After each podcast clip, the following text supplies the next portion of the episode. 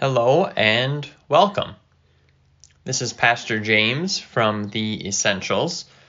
This is a space for us to talk about faith, to talk about life, and to celebrate the hope that we find through it all. So as you're listening to a podcast from a Moravian pastor, that's what I am, I figured that it would be beneficial to tell you a little bit more about what in the world a Moravian is. Because unless you are a Moravian, which shout out to any Moravians who are listening, or unless you live in Bethlehem, Pennsylvania, the Lehigh Valley area, or you live in Winston-Salem, North Carolina, if you're not in those two general areas, there's a pretty strong chance that you have never heard of a Moravian before. We are scattered across the country. We're scattered actually across the world. We have several local congregations, your classic brick and mortar church and sanctuary. Congregations run in size from a few dozen people on the smaller side to several hundred on the bigger side. And for the worldwide church, there are plenty of Moravians here in the United States, but really the most Moravians that you'd find would be in South Africa. That's where Moravians really took hold and have quite a large group right now.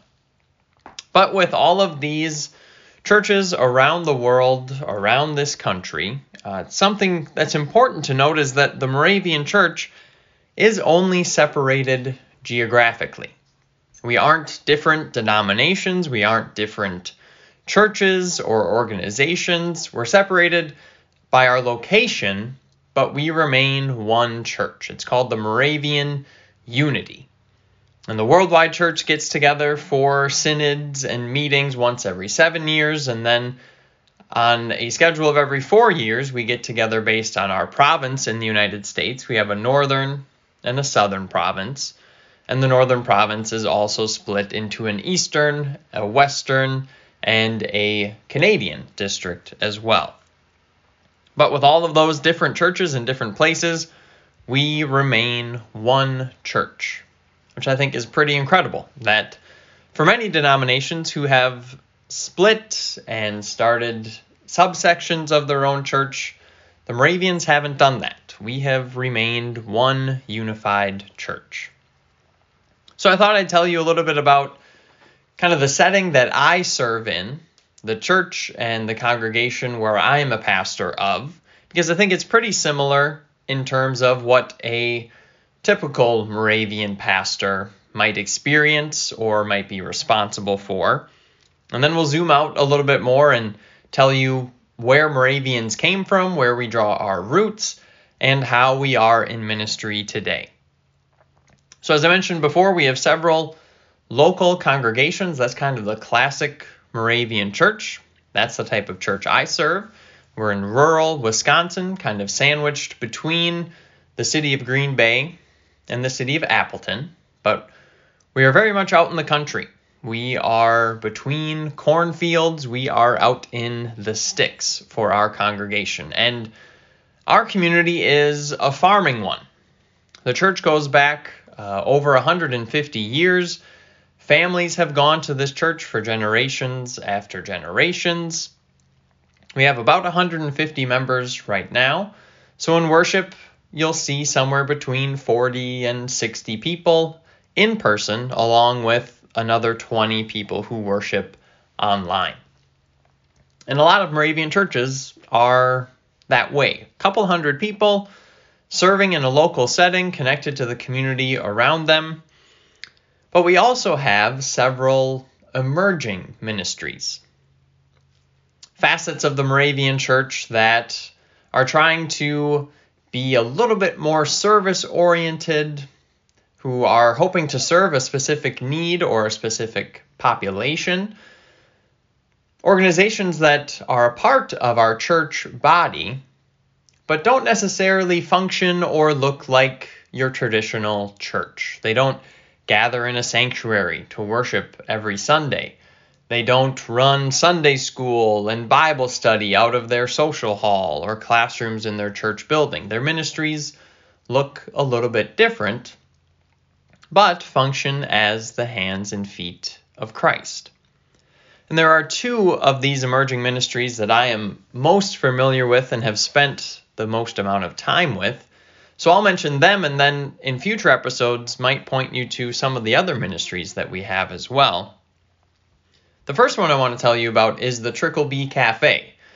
This is a ministry in Milwaukee, Wisconsin that was intentionally placed about, I want to say, 7 years ago in what's called a food desert. And Christy Melby Gibbons, who's a Moravian pastor, and her husband, David, started this ministry in this place where there wasn't access to healthy, affordable food. And this cafe that they run is what's known as a pay-what-you-can cafe. So if people are looking for a meal, but they might not have the financial means to get a healthy meal, that's okay. They can walk into the cafe and get a meal for free. They can pay for a portion of their meal if they can.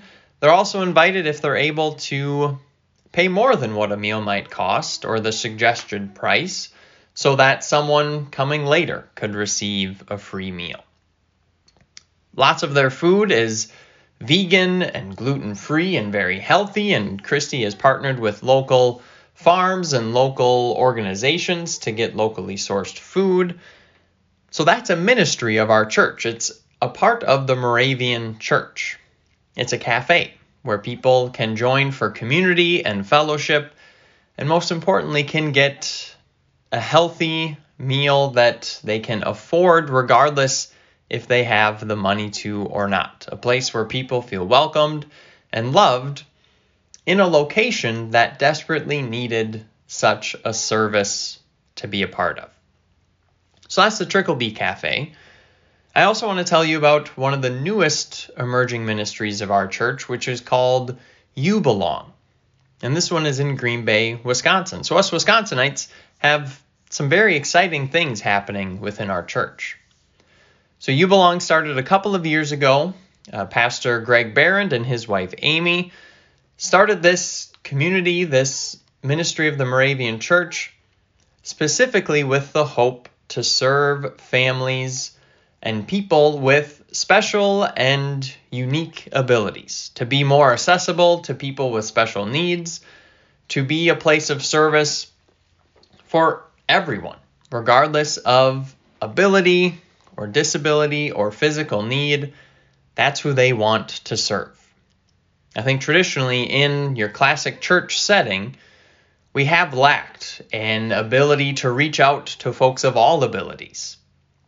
So they have started this church serving families, especially offering programs of arts and crafts and activities, and just a place to come and gather and be themselves and be welcomed as they are. So that is one of the newest ministries in Green Bay, Wisconsin. Both ministries, the Tricklebee and You Belong, were very intentional on a population, a group of people that have been neglected or underserved. And they took it upon themselves to take a leap of faith to start a new ministry, a new church that doesn't really look like your classic church, but serves the needs of the people. So those are some exciting things about the Moravian Church. We also have what's called the Board of World Mission. Moravians are very mission-focused, and through the Board of World Mission, they help organize mission efforts to some of our congregations and mission sites across the world in Central and South America. They have been essential to responding to natural disasters, to coordinating relief efforts for hurricanes, for earthquakes, but they've also most recently been a part of the ongoing crisis in the Ukraine.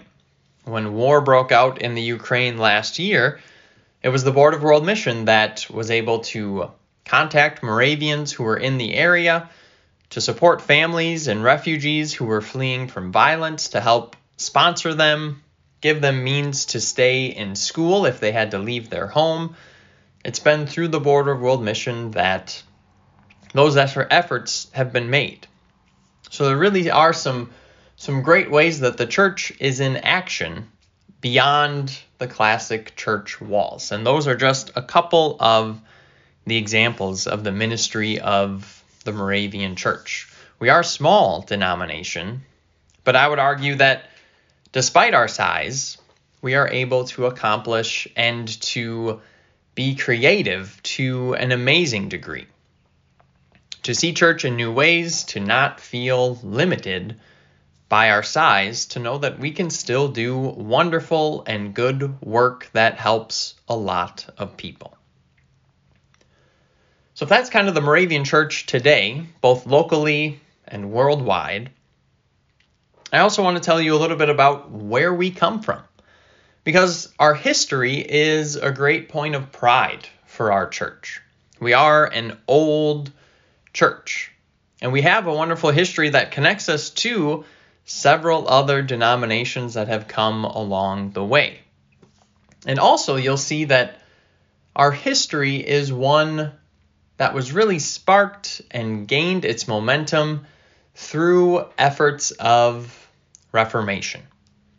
That our church finds its roots in someone's willingness to see what could be changed about our church culture, what could be improved, and someone who is willing to take those ideas and run with them, and sometimes have to deal with the consequences that came with it.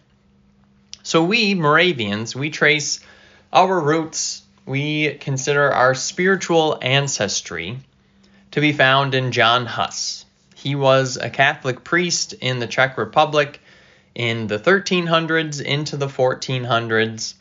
He was a priest, he was a professor, but he had some things that he thought the church could change or do better to more completely embody the spirit and the mission of Jesus himself.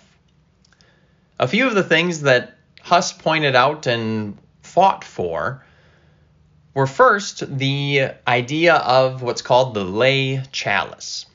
At that time in the Catholic Church, only the priests during communion were offered the cup, while the congregation just got the bread. So priests got the bread and the cup, and the congregation could only have the bread.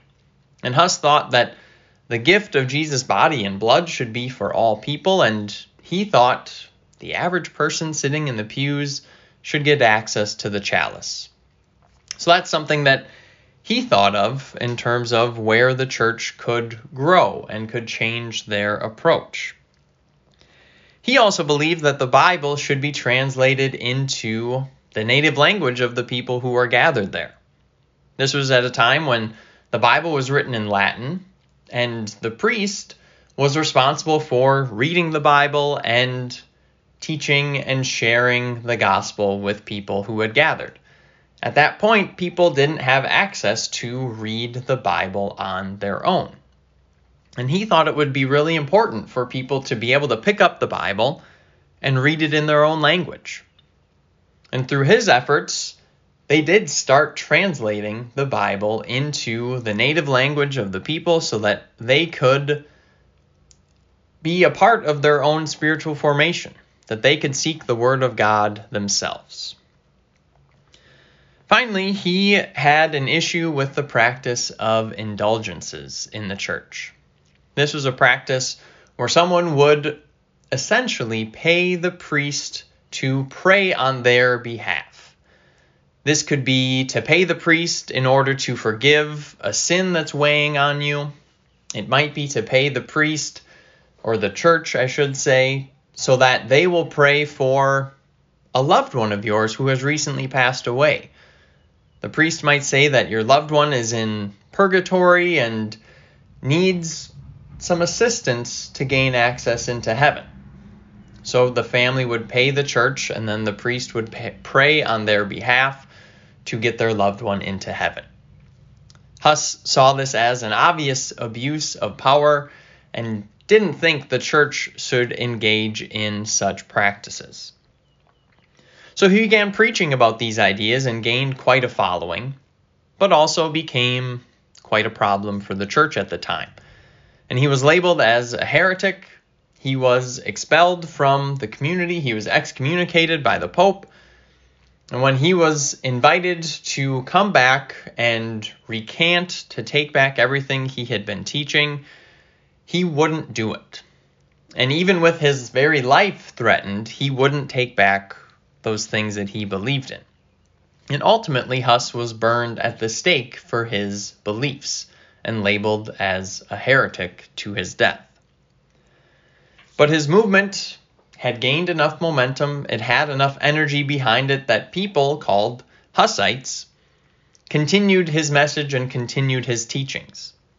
And it would be about 100 years later that Martin Luther would come along and see some of the arguments that Hus was making and agree with them and use them for what's known as the Protestant Reformation. Martin Luther himself said he would have been a Hussite had he been around when Hus was teaching. That's one of the Moravians' greatest claim to fame, is that we are the first Protestant denomination, the first church that broke away from the Catholic Church to start our own movement. And from there, several other denominations have followed, and they have relationship with the Moravians and our willingness to seek change and to be bold about making that change happen.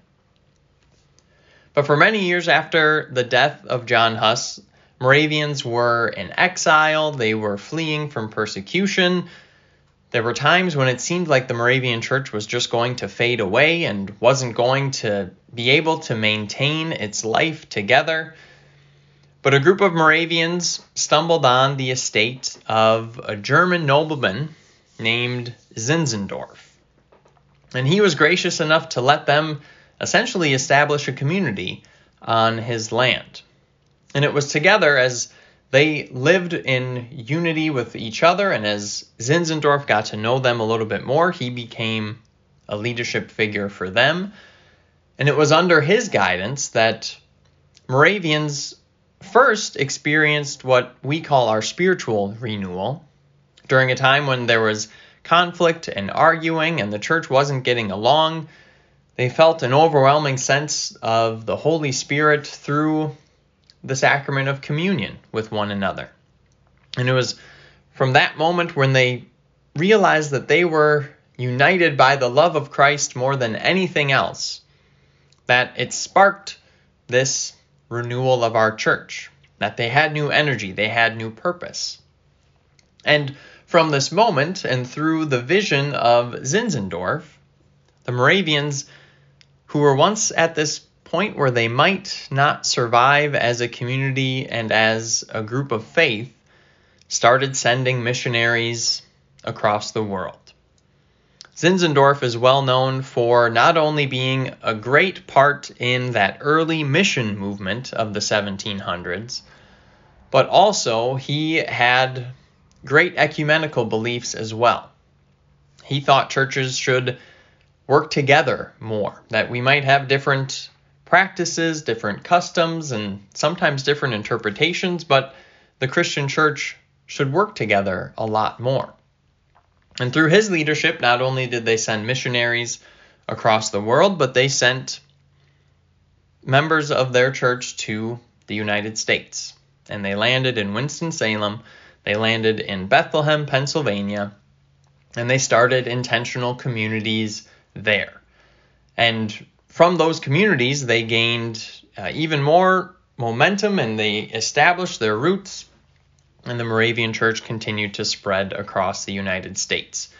We are still pretty heavily based on the East Coast. That is where I think you'd find most Moravians. And as you travel west, things do kind of scatter and sparse out. But the hold in Bethlehem and in Winston-Salem is still very strong. There are still many, many Moravian churches out there. And there are still several Moravian churches across the country, some grouped closely together and some more spread out from the different missionaries and different church planters who were at work over the last 200 years. Moravians were also ahead of their time in terms of the roles they thought women should play in their community. They thought women should have places or positions of leadership. They were one of the first to ordain women and allow them to preach. All the way back, even during Zinzendorf's time, Anna Nitschmann was someone who had a great amount of leadership in establishing a girls' school. Moravians believed that women should have access to education just the same as men.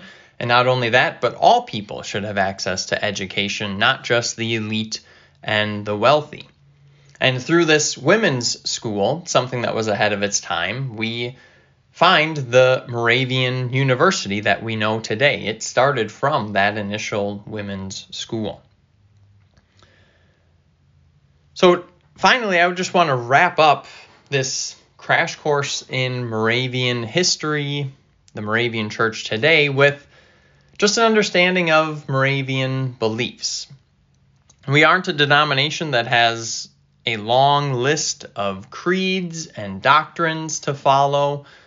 We essentially believe in something that is a catchphrase that other churches have in their experience as well, but it's something that we have expanded upon and really found a lot of clarity in. So in our church, we like to say in essentials, unity, in non-essentials, liberty, and in all things, love. And the way we unpack that is that the essentials, the things that are most important for us to agree on and believe together, the essentials are that God has made us, God has created us, that God has redeemed us, God has forgiven us, and God has sanctified us. God makes us holy. And we respond to those three actions from God with faith, hope, and love. We believe our Christian faith, at its baseline, at its very best, should be an expression of love, hope, and faith. And everything after that is something we would call non-essential. In some places, it'd be called incidentals. They are things that point to those essentials of faith, but on their own, they don't have that importance or that holiness attached to them. So some of the non-essentials, which can be kind of striking to hear for the first time, and that's why we sometimes use the word incidental, because non-essential can sometimes make it seem like they aren't important at all, which isn't the case. But things like the sacraments of baptism and Holy Communion, our reading and interpretation of the Bible, things like that are, in our eyes, technically non-essential, and they become essential when they point to faith, hope, and love. Because on its own, the act of Holy Communion or baptism, on its own, the Bible itself, isn't essential unless it's pointing us to the love of Jesus. Because people over the course of history have interpreted the Bible in harmful and hateful ways, and we don't see that as a tool that is being very useful or very appropriate when it's being used in such a way. The Bible becomes essential to us and is obviously the source of life and hope to us because it points to Jesus. When we are interpreting the Bible to oppress, to hold people back, to establish power and control over people, that's not a proper use of the Bible. But when it points to faith, hope, and love, it becomes an essential part of who we are. And then further down the line, the kind of in all things love portion of the essentials, you would find our customs and our practices that exist in the life of the church. certain traditions that we have, how we celebrate Christmas Eve, how we celebrate Easter morning. All of those are free to be influenced by culture and custom and the era that we live in. They are expressions of our faith, and they're very important to us, but they vary from place to place and from time to time.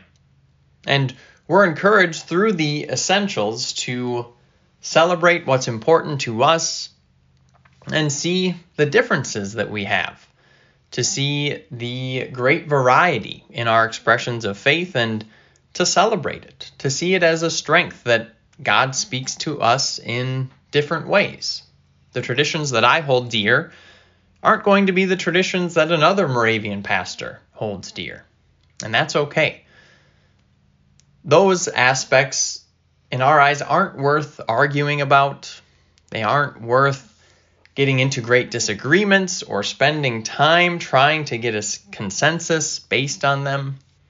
We're allowed to express those elements of our faith in ways that are most important to us. The Moravians are also still, it's part of our roots, but still so important today. We are also very mission-based. We have the Board of World Mission. We have a great mission heritage within our congregations, that when the opportunity arises, when there is a need present, to go and serve, to bring the Word of God, not going to hit someone over the head with the Bible, not to convert everyone we come across and gain followers for Jesus, but we arrive to serve and love. We arrive to listen, to gain an understanding of what the experience of the divine already is, where we are going, and then to share our faith and our stories as well, and maybe seek ways that these paths can intersect. It's not about winning souls for Jesus. It's about being a source of love and service when we seek out our mission work. We're also very communal people. Moravian communities and the congregations that we are a part of are so supportive and so loving of one another. We had intentional communities back in the 1700s, and even though we've gone away from that practice, the idea of caring deeply for each other is still there. That is a priority of every congregation, to welcome and accept the people that we walk with, to care for them, to guide them as they need to be guided. That aspect of community, that sense of belonging, is such a vital part of the life of our congregations. And finally, I'd say that we are Easter people. And many Christians, all Christians, would say that they celebrate Easter, that the empty tomb is the source of our life and of our hope. So it can sound kind of strange that Moravians are claiming to be Easter people, like we do Easter better than other churches, and that's not necessarily the case. We love a good sunrise service on Easter morning. We love our worship together for Easter. But I think our view of the good news of Easter morning, the good news of the resurrection, really defines our walk of faith.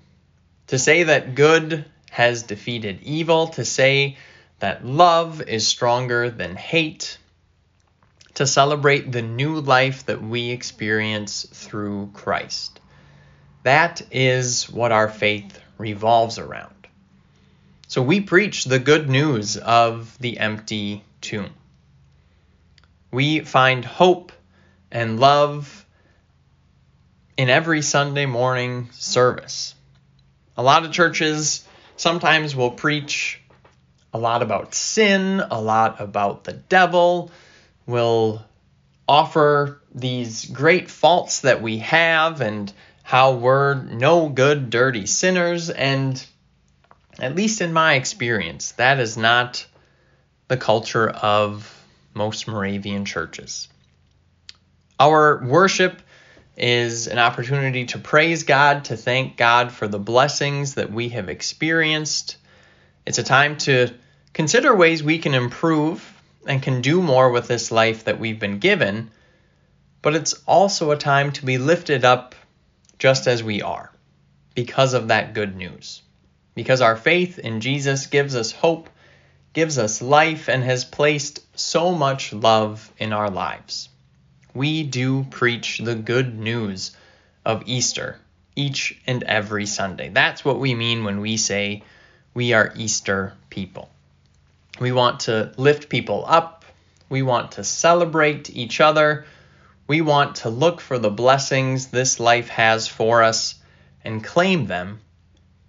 And importantly, think of how we can share those blessings with people who need them, where that love, where that life is needed, to speak up for those who've been silenced, to reach out to those who've been rejected, to stand beside the people who are being persecuted in our world today. So the next time you, or maybe the first time, you hear about the Moravian Church, hopefully you'll know a little bit more about who we are. You can learn about the congregation that I serve at freedommoravianchurchsite.org. We are also on Facebook, and our worship services are on YouTube if you want to search us there as well. You can learn about the Moravian Church as a whole at moravian.org. If you're curious about what we believe and how our church operates and functions, there are great materials there. There are a few statements of belief and ways we are organized, some quick resources that you can learn more about the Moravian Church. Or if you happen to be in the area of a Moravian Church, if there's one nearby, I'd encourage you to go check it out on a Sunday morning to see our faith in action and to see what our Moravian Church is all about. So that's all I have for this episode of The Essentials. Thank you for listening, and I will catch you next time.